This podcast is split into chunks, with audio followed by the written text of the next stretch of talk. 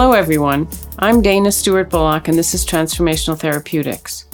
Because Rebecca is away this week, Joe Carrano will be asking me questions that Kay Dobson, a friend and colleague, provided to help her and others better understand this paradigm. So, welcome. Hello, everybody. This week, I'm going to be interviewed by Joe Carrano because Rebecca is away. And we thought we'd cover questions that a good friend of mine sent me. I asked her to tell me what she would like to know and what people might like to know about me or this philosophy of transformational therapeutics. So, Joe is going to ask some of the questions that she has provided for this podcast. Thank you, Dana. I'm honored to be part of this whole podcast.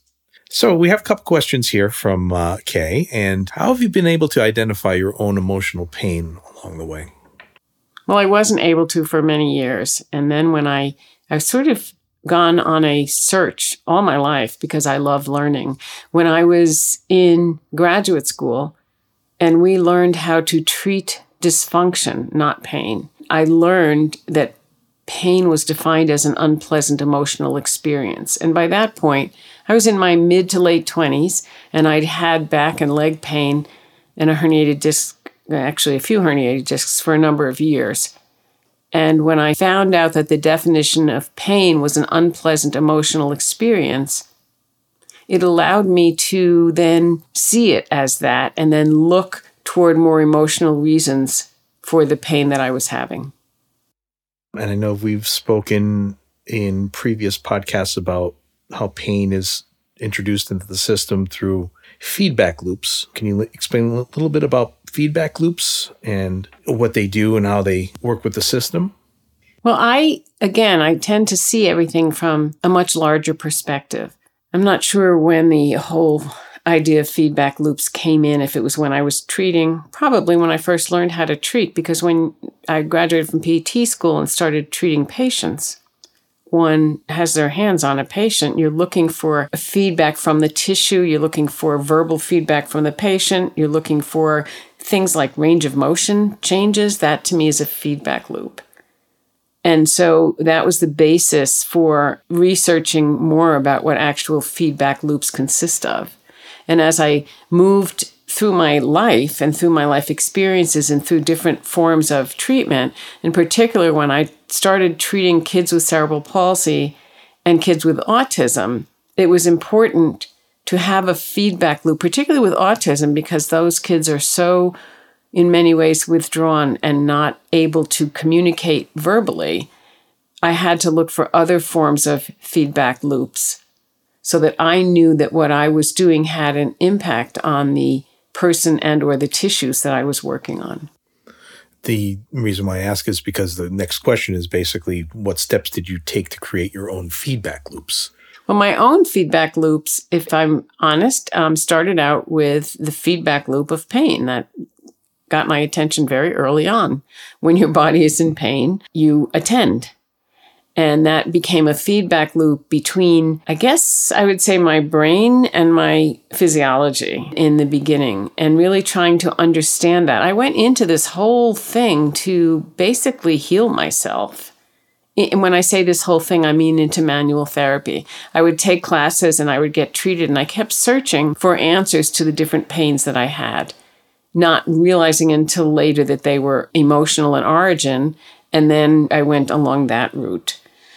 So actually, the feedback loops were there. I had pain and I attended to the pain, and I wanted to change those feedback loops so that pain was not the instigator for my attention.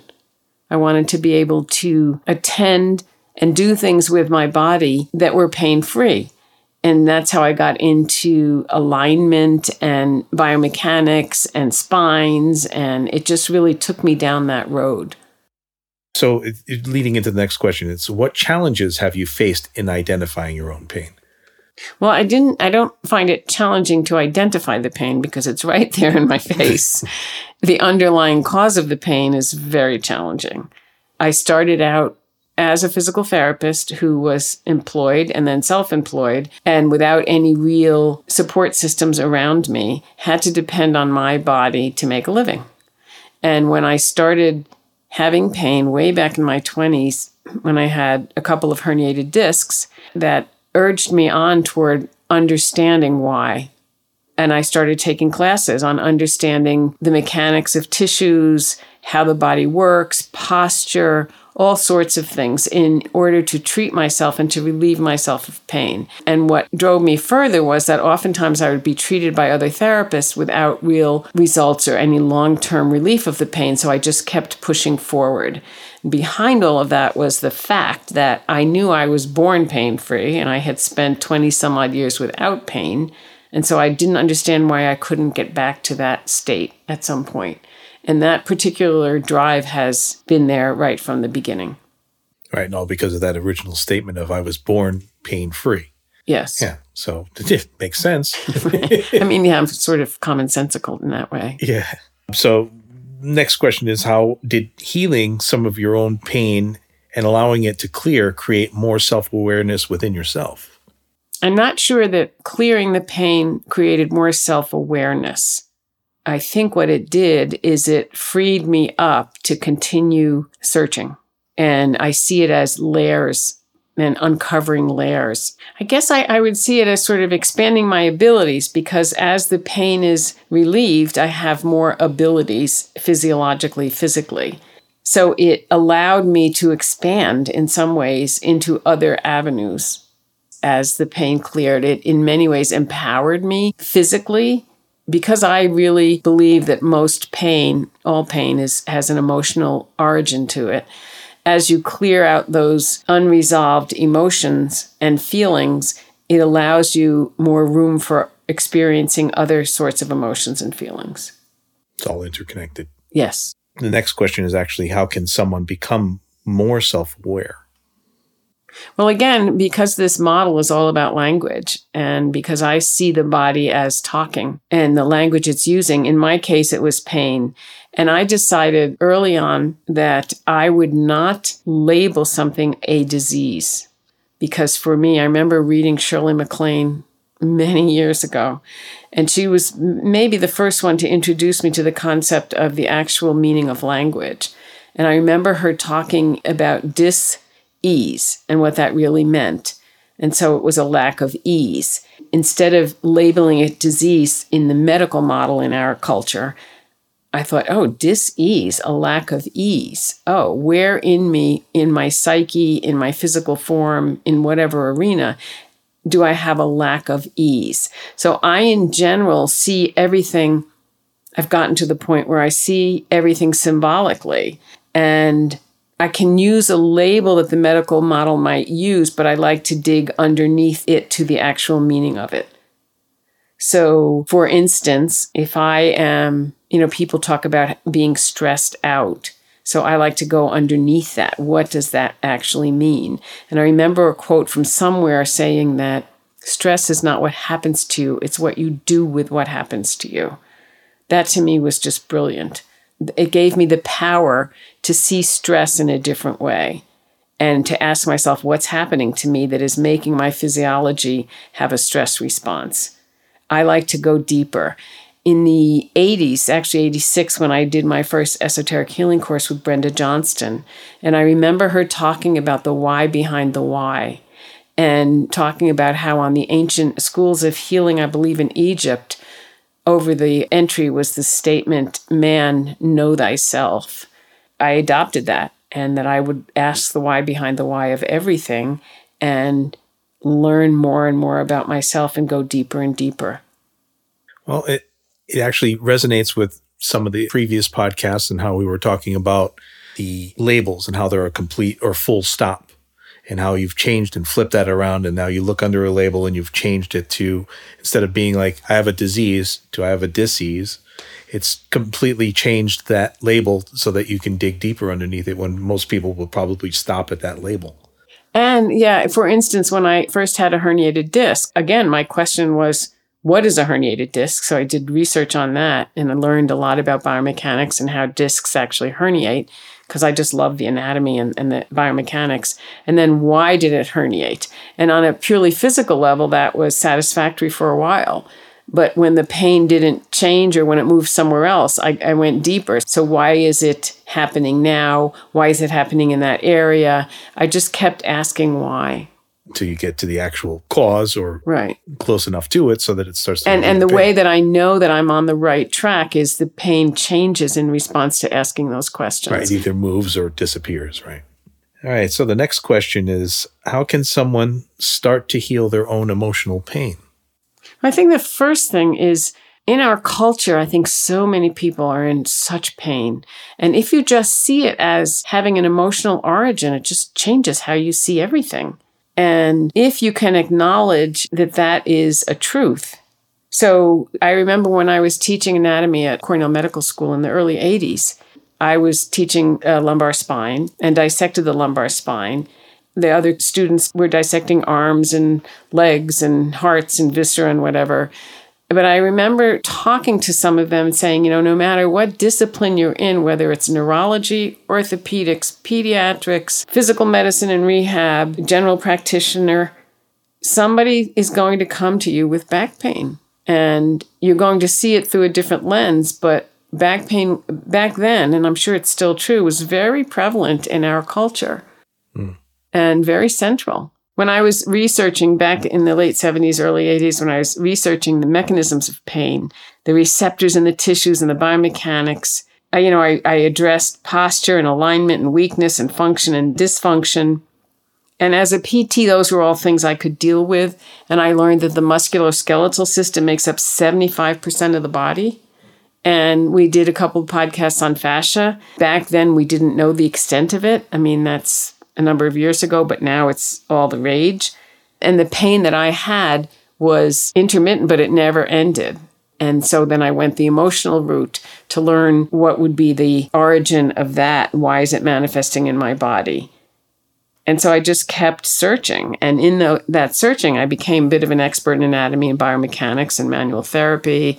I never asked any patient to do or experience anything that I hadn't also experienced. So you were your, your I own was- guinea pig. Yeah, it was my own laboratory, and I still am. Yeah. Yeah. Uh, next question is define a personal feedback loop and how I can create one in my own life slash emotions to get some answers for myself. That's a really good question. So we all have pre-existing personal feedback loops. This is really where symbolic language comes in. We have them in, let's say, in our bodies themselves. So let's say you have a pain in your leg or in your arm and you attend to it and you say, Oh, my arm hurts. Or you can then change that statement to, I hurt in my arm. And then you can look at the aspect of the arm. What does it represent? Is it your elbow? Is it your shoulder? There are all kinds of books to look up the symbolism of those areas of your body to just keep digging. And that's just one simple example. When you think about back pain, low back pain, I'll, I'll be specific low back pain. What does the low back do? It's about uprightness, it's about holding you together, it connects the spine with the pelvis. I mean, I tend to use the language and the symbolic language to set up a feedback loop. And then what happens is when you hit on what it might be, your body will tell you that you're on the right track by the change in symptomatology or the feeling in your back. And it's it's a process and it requires dedication. I bizarrely find it fun. Many people will not. But in many ways, I found it empowering to be able to figure out for myself where is the pain coming from? What does it mean? What's it trying to tell me? Oftentimes, I mean, there are classic ways of looking. Bony pain is often ancestral, burning pain is fascial. You know, a herniated disc, a herniated disc or a bulging disc in your lumbar spine, your low back, is really indicative of some sort of pressure that's built up and exploded in your foundation. I mean, you can just play around with this. You can, you know, also get treated for it. But having an understanding on that level, I feel it empowers me. And it's empowered all the clients I've worked with over the years. Right. At least the ones that have gone on the journey with you, because Yes. that's part of it. Right. You know, it's fun to hear you say that because, you know, some people like to read mystery novels, some people like to do puzzles, and it's kind of like a combination of all those things together because you're unraveling a mystery and it, and it's a puzzle. And it's your time. own mystery and your own puzzle. It's your own story. Yeah. Yeah. Exactly. Yeah. So that kind of makes that whole thing work, you know. So here's a question about how do you manifest positive emotions in your life? Well, I personally believe that the way you manifest positive emotions is by clearing the negative ones. That's how I see it. And understanding where the negative emotions come from and clearing them out so that there's room for more positive ones to happen. Many people are very positive, but they're actually covering up deeper pains. And I have found that because of my background, that doesn't really work for me. What works better for me is to clear out, have an understanding and a letting go, not a clearing out so much as a letting go of these old emotional patterns that are deep, deep in me because they come from really early on in my life. That's the acknowledgement part, and then you know making sure that you're able to release it after acknowledging, and Right. that it kind of clears itself. And, and oftentimes, what I found in tr- getting treated myself, because I've had a lot of treatment, is that having a witness to the negative emotion that might come up out of your tissues is a help in terms of releasing it. I think being witnessed is really important, particularly if they're from early on in life. right right. to have separate and acknowledgement uh, as well as like you said being witnessed Yeah. uh question is is how powerful are your thoughts Your thoughts are very powerful. However, from all the research I've done and all of the understanding and wisdom that I like to think I have, I think most thoughts are driven by unconscious emotions. A lot of thoughts are. And particularly if they're negative thoughts, we oftentimes don't realize that they are their origin is from early in life. And I've had people tell me over and over again to change my language, change my language. And it doesn't work for me. When I change my underlying emotional feeling, then my language automatically changes. right I was listening to someone the other day, and this is, you know, I'm not young. And this was after years of people saying, you know, change how you say that, Dana. So I change how I say that. But if I'm not present in it, it doesn't really change my physiology. I'm always using my own physiology as a gauge. But I heard somewhere someone saying about a thought, asking myself, how does that thought serve me? And that made a difference to me. Hmm. Just changing how I'm thinking doesn't work. But if I think, let's say I think I'm fat or I'm ugly one day, and I ask myself, how does that thought help you, Dana? It's like, oh, it doesn't. Okay, then I can change it. But just changing it because someone tells me to doesn't work for me. because the underlying emotion doesn't change Right. with it Right. how has the possibility of the possibility changed your view on things You know, I've been working with a woman lately, and I come from um, a very dysfunctional, chaotic early childhood with a lot of trauma and a lot of PTSD and a lot of terror. And oftentimes that terror will rise up and someone will suggest something to me, and I just can't even go there. And she has said to me a number of times, because my automatic reaction is that's not possible. It's impossible. And she has said to me, What if it were just the possibility of a possibility? And I'll say, Oh, yeah, I can do that. it doesn't become so overwhelming. And that's what's made the difference. it's actually changed your view on it Yeah. sort of related how can i change my view of the world Well, I think the most important thing is to want to, for beginning to start with. You have to want to change it.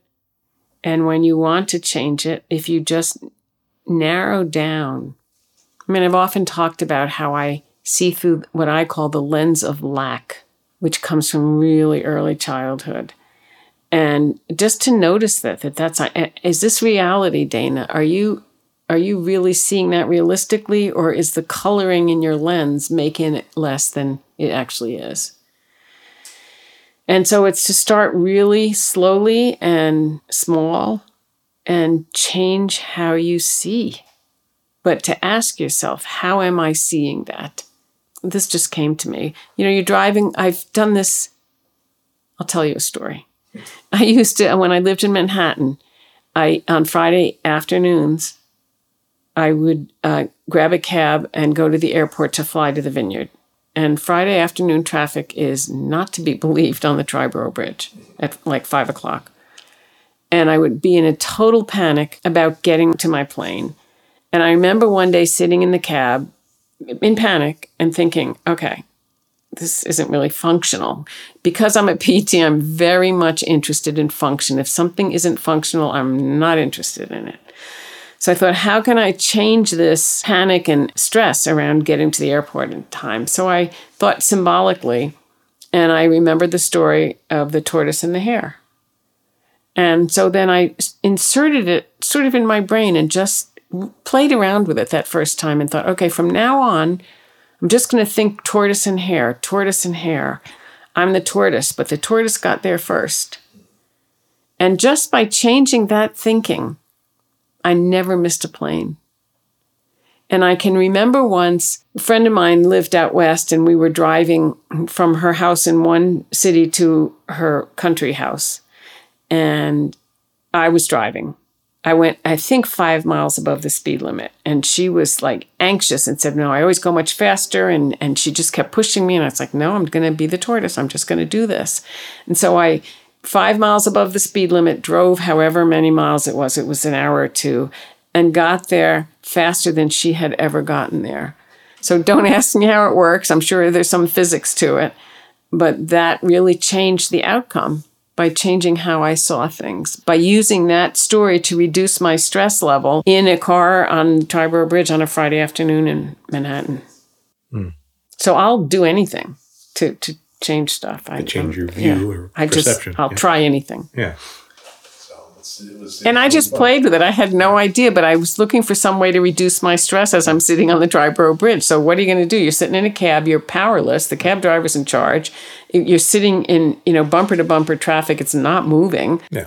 My brain just goes, and I thought, okay, let me just imagine that I'm the tortoise, tortoise and hare. Okay, let's just do it. Because I think all of those stories are come from some historical place that have some meaning to them and experience yeah experiences yeah you know? Yeah. And we have lost in our culture we've lost the symbolism we've lost the stories the fairy tales. We they're there for a reason and they kept culture going for hundreds and maybe thousands of years. We don't have storytellers anymore. And so with all my research and understanding of symbolic language and stories i just pulled on that that resource and it worked. So what the heck? Right. Well, I think that's some of the breakdown of society today is that we're leave, we're losing our our history of experiential storytelling of things that have happened in the past, and now and all these things. That, that's the wisdom that we're we're missing. Yes, because and now when it's being encountered in current days, people don't have the tools to deal with it. Right. And that's what's causing a lot of the rage that's happening right now. Right. And that's unfortunate and that's a form of infrastructure that we're missing in this culture. Story and ritual have have been decimated. Yeah, it's just, and we suffer it's as like a, a result. I think it's down to like a single digit percentage now. All, everybody wants to have superhero stories. There's not there aren't any superheroes. There's not going to be somebody that's going to come down with a bu- bulletproof suit and stop somebody else from harming you. It's up to you. Yeah. There's no superhero hero coming. Last question. Yes. what does the healing process look like for you in stages? First of all, it is a process and it happens oftentimes two steps forward, one step back. Mm-hmm. And it requires a lot of endurance and willingness to go into places that aren't necessarily easy in some ways, it requires you putting yourself first and not at the expense of others, but as an act of healing yourself. You know, people have called me over the years, called me a healer, and I just hate that word. Um, but having done a lot of research and had experience with Jungian depth psychology and analysis, and Jung did a, a lot of research and writing on alchemy, and I love that so I see myself as an alchemist, not as a healer. Well, alchemist is transformation. Right, exactly. So so it's really about changing the form of something into another form that works. And I remember, I may have said this in one of the podcasts when I was doing an esoteric healing class back in the late 80s. And one of the instructors talked about, she said, each of us is a cell in the body of God. And I thought, that's a wonderful way to see it. So if I am a cell, just me, there's enough work on this cell to be done. Stop worrying about everybody else and work on my own cell. And from an experiential standpoint, when I do that, I have such a huge impact on everybody around me, and they have no idea of the work that I've done, but I see the outcome on the people around me. It's the most difficult, it's the most efficient way. And I spent many, many years trying to heal other people, and it didn't work. So just healing myself is really my goal right now. Which makes sense. You beat the path, people will follow you down it. This was fantastic. Thank it was, you, Joe. It was wonderful. It's kind of fun. actually. Thank you. And those of you who are listening, if you have any comments, if there are any other subjects you'd be interested in me covering from my viewpoint of transformational therapeutics, please email me at transformationaltherapeutics at gmail.com. And I will respond, and I will respond on air to requests and subjects that I find pertinent. So thank you.